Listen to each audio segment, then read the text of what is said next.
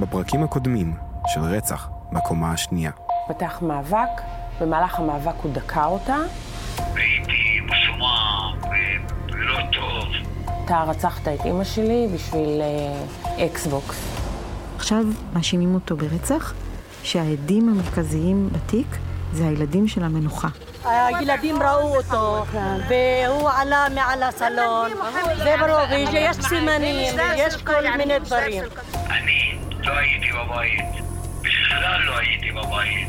זה נשמע סיפור מצוין, עד שאת מתחילה לבדוק את חומר הראיות, ואז את מבינה לאט לאט שחלק מהדברים פשוט לא יכולים להיות. כשעמדתי מתחת לחלון הזה, היה לי ברור חד משמעית, אי אפשר לבצע קפיצה כזאת. בזירה של אה, דקירה כל כך אה, קטלנית, עם כל כך הרבה דם, לא נמצאו טביעות אצבע של אשרף, לא נמצא DNA.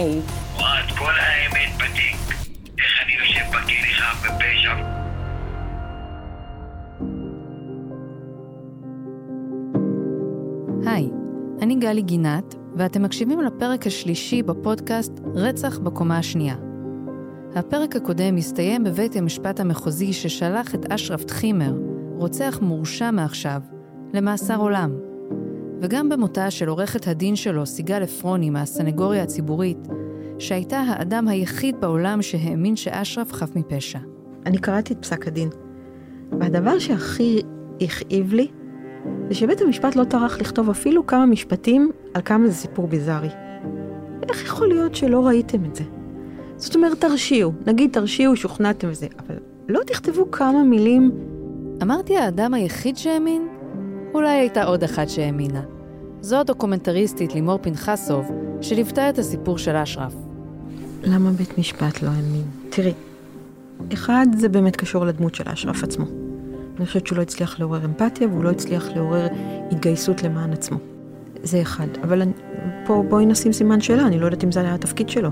בית משפט צריך להקשיב להכל, נקודה, בין אם הנאשם הוא סימפטי או לא סימפטי. ושתיים, אני חושבת, וזה ראיתי בעוד פרשה מאוד גדולה שעסקתי בה, כמעט בלתי אפשרי היום שבית משפט לא יאמין לילדים. הדבר הזה, הלא פוליטיקלי קורקט, להגיד לילדים, לילדים, למשפחה שלהם, לחוקרי הילדים, תקשיבו, זה לא מסתדר. הוא נדיר, הוא נדיר, הוא דורש התגייסות מטורפת של בית המשפט להגיד את הדבר הזה, לכתוב בפסק הדין לשלושה ילדים, הגרסה שלכם לא אמינה, למען נאשם כמו אשרף, זה צריך היה לקרות נס. לא בעיה לבוא להגיד לילד מה להגיד, לא לדחוף מילים לילד, שומעת, אשרף היה בבית. אבל כשחקרו את הילדים, אני לא רוצה לדבר יותר. יש לך את. שקרנים, שקרנים, שקרנים. כן, בית המשפט האמין לילדים שעברו טראומה נוראית וראו את אימא שלהם נרצחת, ואפשר להבין אותו. בפסק דין ארוך ויסודי, על פני 186 עמודים, נדחות כל טענות ההגנה. מדי פעם היו כמה דברים שלא הסתדרו לשופטים, אז הם מצאו לזה פתרונות, כי הם האמינו לילדים. ואיזו סיבה יש להם לשקר בכלל? ואשרף? הוא ממשיך לזעוק את חפותו מהכלא, ומבקש לערער על ההחלטה. ויש לו גם עורכת דין חדשה. שמי חגית לרנאו, אה, הרבה מאוד שנים הייתי בסנגוריה הציבורית, כמשנה של הסנגורית הציבורית הארצית, ולאחרונה בבית ספר לקרימינולוגיה באוניברסיטת חיפה. ההתמחות שלי זה לייצג אה, בערעורים אה, לפני בית המשפט העליון. אני מייצגת את אה, אשרף טחימר. לעורכת הדין דוקטור חגית לרנאו יש כבר זיכוי מהדהד אחד ברזומה. כשבשנת 2018 היא ייצגה בערעור בבית המשפט העליון את אלישע חייבטוב, שריצה מאסר עולם על רצח בשדרות. היא הצליחה להביא לזיכויו ולשחרר אותו מהכלא אחרי 12 שנות מאסר. הוא כבר כמה שנים בבית, אפילו קיבל פיצויים מהמדינה. בית המשפט מרשיע את האשרף על סמך העדות של הילדים. אחד הוא קטן, אז, אז, אז לא מכניסים את העדות שלו, אבל יש שלושה ילדים על סמך הנעליים, שאין מחלוקת שהם שלו. על סמך עדות של אה, שכן שאומר שהוא ראה את אשרף רץ דרך החצרות האחוריים וקופץ שם מעל אה, גדר. אבל אשרף, איך הנעליים שלך הגיעו לשם? אני אומר לך, לא ראיתי מי לקח את הנעל. לקחו לי אותה. והנה את הנעליים שם במטבח. מה מתברר? לקחו, לקחו את הנעל, ויש דנ"א שלי בתוך הנעל, ועוד דנ"א מבחוץ, שלא שלי על הנעל. איך את מסבירה את זה? רגע, בשביל להבין מה אשרף טוען פה בשיחת טלפון מהכלא, בואו נחזור אחורה. אשרף מספר שבאותו לילה הוא ישב בחוץ עם וייל, הגיס של מרוות אבו ג'ליל. באותו ערב השתמשתי, נתתי לווייל, אתם יושבים ביחד.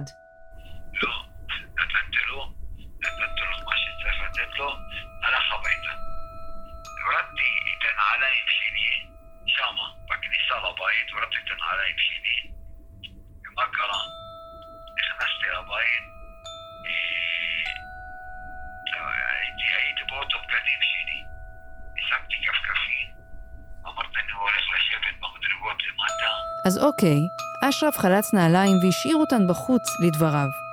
אבל איך הן הגיעו לבית משפחת אבו ג'ליל?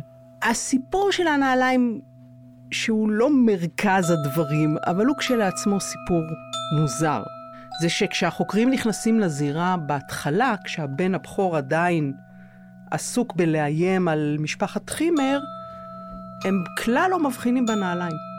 ורק כשהבן הבכור חוזר, הוא מפנה את תשומת ליבם של החוקרים שבמרכז המטבח מונחות נעליים, והוא יודע להגיד שאלה הנעליים של אשרף. כשלפי התמונות רואים זוג נעלי התעמלות, ממש במרכז המטבח, כאילו מישהו חלץ אותם, סידר אותם מונחות, אה, כשהם ממש עומדים במרכז החדר, ויותר מזה, השרוכים מקופלים לתוך הנעל.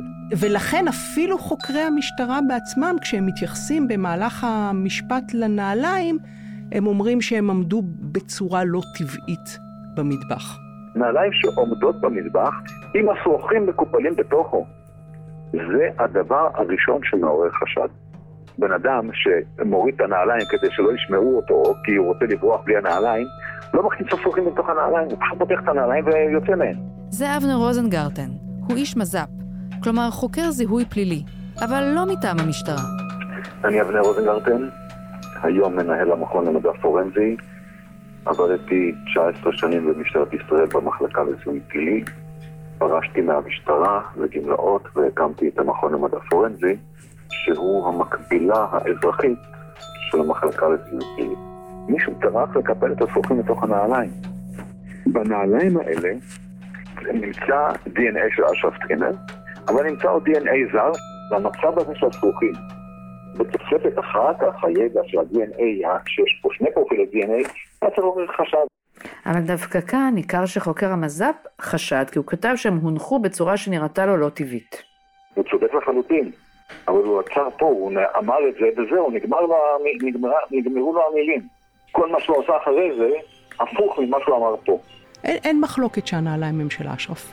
השאלה היא, האם הנעליים מוקמו במרכז המטבח, כשהשרוכים מקופלים פנימה, בשעה שהוא בא, נכנס לבית זר, ללא סיבה נראית לעין, הולך לרצוח אישה, ללא סיבה נראית לעין, כשהוא משאיר את הנעליים שלו במרכז המטבח, שזאת התנהגות מוזרה, או שמישהו שאין ספק שהייתה הזדמנות מתוך ההתקהלות שנוצרה מסביב ל- לבית של משפחת חימר, אה, לקח את הנעליים ומיקם אותם במקום על מנת להפליל את אשרף.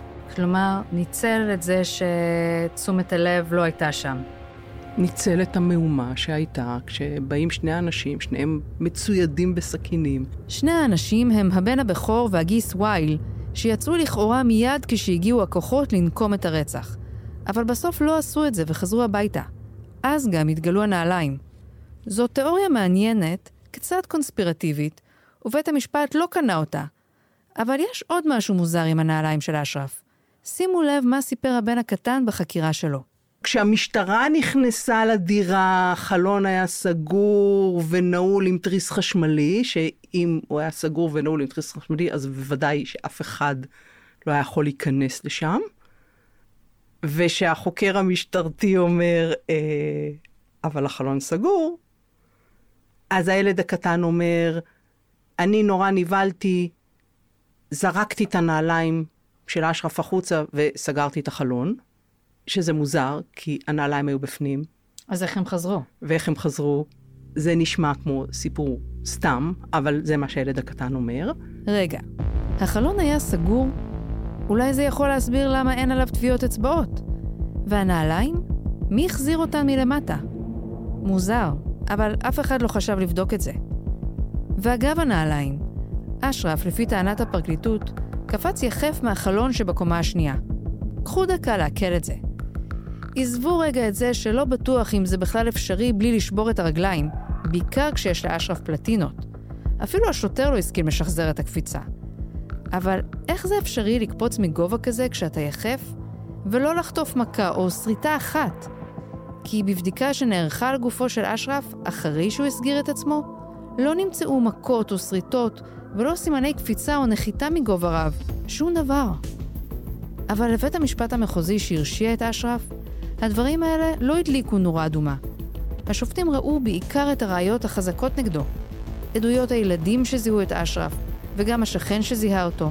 ויש גם סרטון ממצלמת אבטחה של דמות, כנראה ללא נעליים, אוחזת סכין ויוצאת מבית משפחת אבו ג'ליל לאחר הרצח. והדמות הזאת, אה, לטענת התביעה, המשטרה והתביעה, היא אשרף. תשמעי, זה נשמע ראייה חזקה מאוד. זה נשמעת ראייה חזקה מאוד, אבל יש איתה בעיה. שיש מישהו אחר, וזה ואהל, שוב וייל, הגיס של מרוות אבו ג'ליל והדוד של הילדים.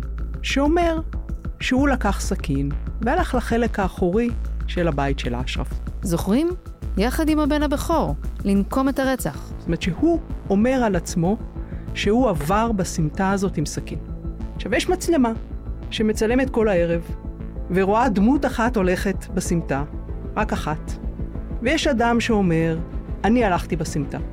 באיזה עולם זה יכול להיות אשרף? דמות אחת הולכת, יש גם סיכוי ששני אנשים הלכו בסמטה באותו אבל. המצלמה הייתה תופסת שני אנשים, המצלמה תפסה רק אדם אחד. יש מצלמה שעומדת נייחת, שרואה רק אדם אחד עובר, היא לא רואה שני אנשים עוברים, היא הייתה רואה שני אנשים עוברים, אז היינו אומרים, אחד זה וואל ואחד אולי אשרף. אבל באופן מובהק, היא, היא רואה אחר כך, אותה מצלמה אחר כך קולטת את אשרף ואת הבן שלו הולכים לכיוון ההפוך, כאילו כשהם נמלטים. אז את זה כן רואה. בתחילת החקירה הנגדית של וואהל, עורכת הדין מראה לו תמונה. אומרת לו, אתה אמרת שאתה הלכת למדרגות האחוריות של בית משפחת חימר. אומר לה, כן. מראה לו תמונה של הסמטה, אומרת לו, תסמן לי איפה עברת. הוא מסמן שהוא עובר בסמטה. סמטה מאוד ברורה, יש בה אות N מצוירת על הקיר. היא אומרת לו, ליד ה-N, כן. לאן הלכת? הלכתי למדרגות האחוריות של בית משפחת חימר כדי להתעמת עם אה, אשרף. כשהדוד הבין שהסנגוריה אומרת שזה הוא, אז הוא אמר, לא, אבל אני שמתי את הסכין בכיס. אני לא מכירה אנשים, במיוחד גברים, שהולכים עם סכין מטבח בכיס. חשוב לציין, בית המשפט שהרשיע את אשרף לא קבע שהדמות בסרטון היא אשרף תחימר בוודאות, אבל הוא גם לא קבע שזה לא הוא. הוא אמר שיש סיכוי טוב שזה אשרף. רק שאם טענת ההגנה נכונה, וזה לא אשרף תחימר בסרטון של מצלמת האבטחה, זה מפיל גם את העדות של השכן שזיהה אותו עובר שם באותו לילה, העד עומרי נדף. עכשיו, מה קורה? כשהדבר הזה מתגלה, במקום שהתובעת תבין שהתיק שלה נפל, היא מערבבת. היא עומדת בסוף החקירה הנגדית, כשכבר ברור לגמרי שזה וייל, הוא העיד שהוא בסמטה, הוא סימן שהוא בסמטה. זה ברור כבר מה המשמעות של הדבר הזה, ואומרת לו, יכול להיות שהלכת בדרך אחרת? עכשיו, זאת שאלה שמישהו שלא מכיר את הזירה, אין דרך אחרת. הדרך האחרת זה לעבור בתוך הבית של משפחת חימר, וזה ברור שהוא לא עשה. אז הוא אומר לה, לא יודע, לא זוכר. ככה נגמרת החקירה שלו. ואם אשרף לא עבר שם, המשמעות של זה, זה שעד התביעה עמרי נדף, או טועה או משקר. עמרי נדף אומר שהוא שומע צעקות, והוא יוצא למרפסת, ושתי דקות, או ממש מיד אחר כך, הוא רואה את אשרף, שהוא אומר שאותו מזהה בוודאות, רץ דרך החצרות האחוריות. לו הוא היה רץ דרך החצרות האחוריות, היינו חייבים לראות אותו בסמטה. עמרי נדף, שהוא מגיע למשטרה ואומר, אני ראיתי את אשרף. הוא אומר כל מיני דברים מאוד מוזרים. הוא אומר אה, אה, ש, ש, שהוא לא ישן באותו לילה. הוא אומר שכדי להסביר את זה שהוא לא ישן באותו לילה, הוא אומר שהוא מתכתב עם החברה שלו בוואטסאפ. כשרוצים לראות את הוואטסאפ, מתברר שכל מה שהוא מעביר זה, זה, זה צילומי מסך, צילומי מסך. זה לא שווה כלום. כל בן אדם יכול לייצר איזה צילומי מסך שהוא רוצה. אה, גם זה לא, לא, לא נשמר, לא לוקחים לו את הטלפון, לא פורקים לו את הטלפון. גם אם נלך עם טענת ההגנה שזה לא האשרף, התגובה של האשרף כשהראו לו את הסרטון עם הסכין, סיבכה אותו ממש. הוא לא טען שזה לא הוא, אלא שזה לא סכין ביד שלו. אני לא חושבת שאפשר להסתכל על תגובות של אנשים בחקירה בתוך המבט הזה. זה לא אה, סיטואציה שהיא סיטואציה רציונלית. ואגב, הסכין ששימשה לרצח מעולם לא נמצאה. וכדאי לשים לב. גם אמירות אחרות של אשרף, כמו המילים שאמר לחברתו באותו הלילה לפני הרצח, אני עומד לעשות מעשה טוב, תתפללי עליי, או אמירות אחרות שהוא לא מאמין שהוא היה שם, אולי הגוף שלו היה שם, חיזקו מאוד את הרשעתו. מי מדבר ככה? לא אמרתי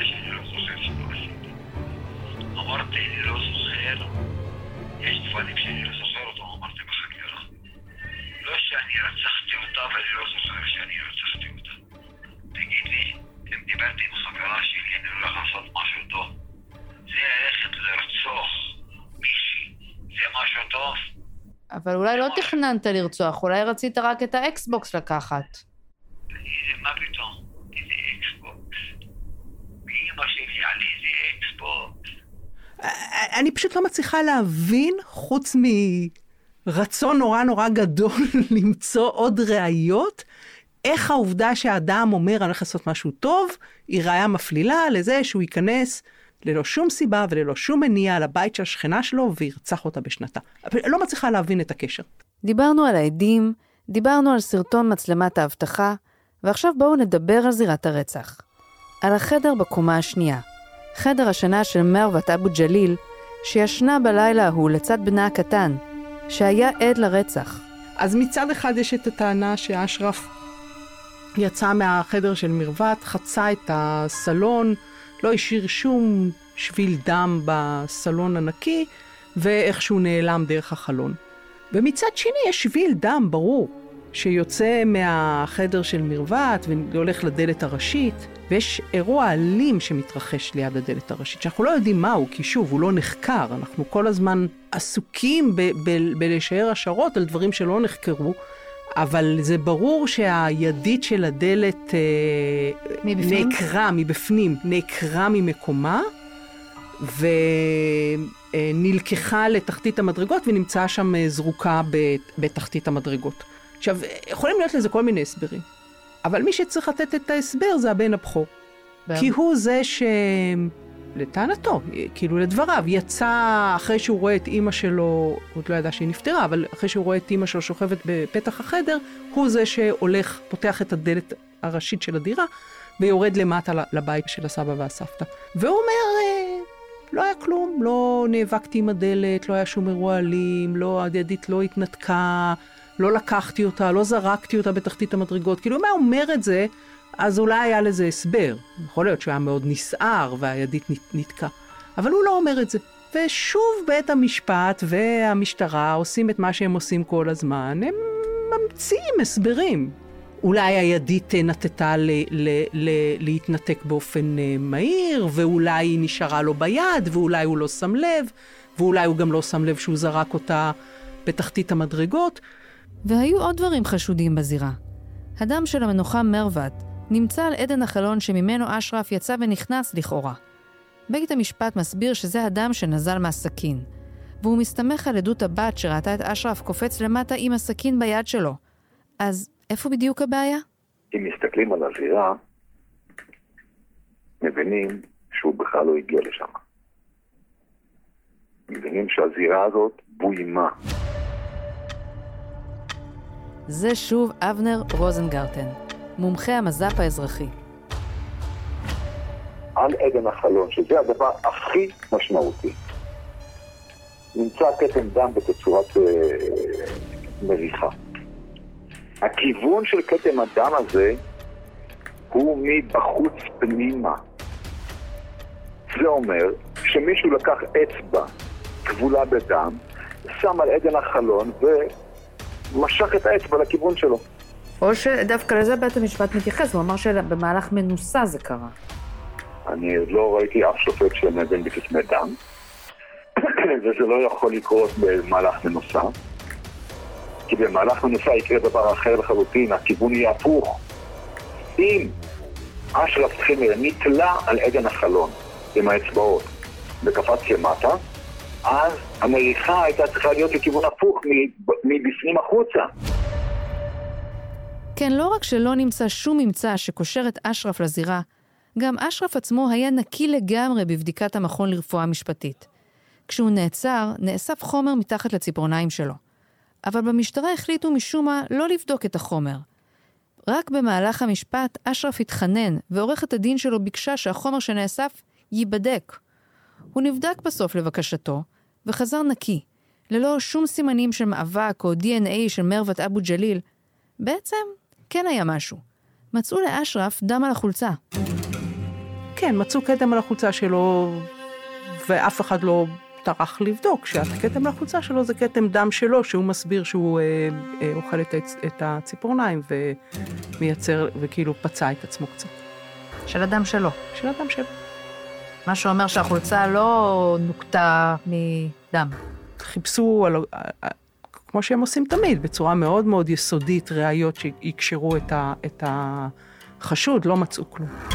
ובשלב הזה, בסנגוריה הציבורית מבינים שאומנם יש פה המון דברים מוזרים, אבל אין ראיה חותכת מזכה. ננסה לעשות את זה פשוט. בית המשפט העליון נוטה לא להתערב בממצאי מהימנות. כלומר, אם בית המשפט המחוזי ששמע את העדים קבע שהילדים דוברי אמת ואשרף משקר, בית המשפט העליון לא התערב, כי הוא לא שמע את העדויות בעצמו. עורכת הדין לרנאו, יחד עם המתמחה שלה, נעמה זקס, הבינו שהפתרון יבוא מהזירה עצמה, שלא מסתדרת עם העדויות. בשום מקום מהמקומות שהוא אה, נגע בהם לא מצאו טביעות אצבעות. יכול להיות שהוא לא משאיר טביעות אצבעות, אבל אשרף טחימר כן משאיר טביעות אצבעות. אמנם הוא לא בא מהתורמים הכי מעולים שקיימים, אבל הוא תורם בסדר גמור. ואני הייתי מצפה כן למצוא טביעות אצבע שלו בזירה, במקומות שנאמר שהוא נגע בהם. כלומר, אם אשרף, לפי העדויות, נגע בכל כך הרבה עצמים בבית, כשנכנס מהחלון, חלץ נעליים, פתח מגירה, לקח סכין, נאבק עם המנוחה, נתן אגרוף לבן שלה ויצא מהחלון, וכל זה כשהוא בלי כפפות, חייבות להיות טביעות אצבעות. מה הסיכוי שלא יהיו? איש המז"פ אבנר רוזנגרטן ביצע ניסוי. איזה סוג של ניסוי אתה עושה? לקחנו אה, מתנדבים, לקחנו קודם כל את החומרים שהיו בזירה, כלומר פורמלקה, אלומיניום וזכוכית. וערכנו עליהם ניסוי, לקחנו מתנדבים שהטביעו טביעות אצבע על החומרים האלה, ואחרי שהמתנדבים האלה הטביעו את אה, טביעות האצבע שלהם על החומרים האלה, לקחנו את אותם חומרים והטבענו את אשרף טחימר על החומרים האלה, ובדקנו האם הוא תורם טוב או תורם לא טוב. טוויסט בעלילה? אשרף נמצא דווקא על הרף הנמוך של התורמים. כלומר, הוא לא מהאנשים שמשאירים הכי הרבה טביעות אצבעות. אולי הכי מעט. אבל זה היה רק השלב הראשון של הניסוי. ואחרי כן גם עשינו השוואה כמה טביעות אצבע מתוך אלה שהושארו, ניתן היה אה, אה, לערוך להם השוואה.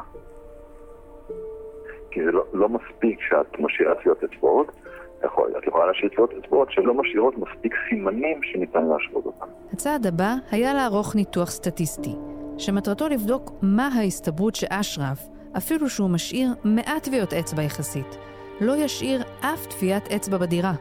אז קוראים לי נעמי קפלן דמארי, ואני מרצה במכון לקרימינולוגיה בפקולטה למשפטים באוניברסיטה העברית. אני סטטיסטיקאית בהכשרתי, ואני עוסקת בסוגיות שונות הנוגעות למדע הפורנזי.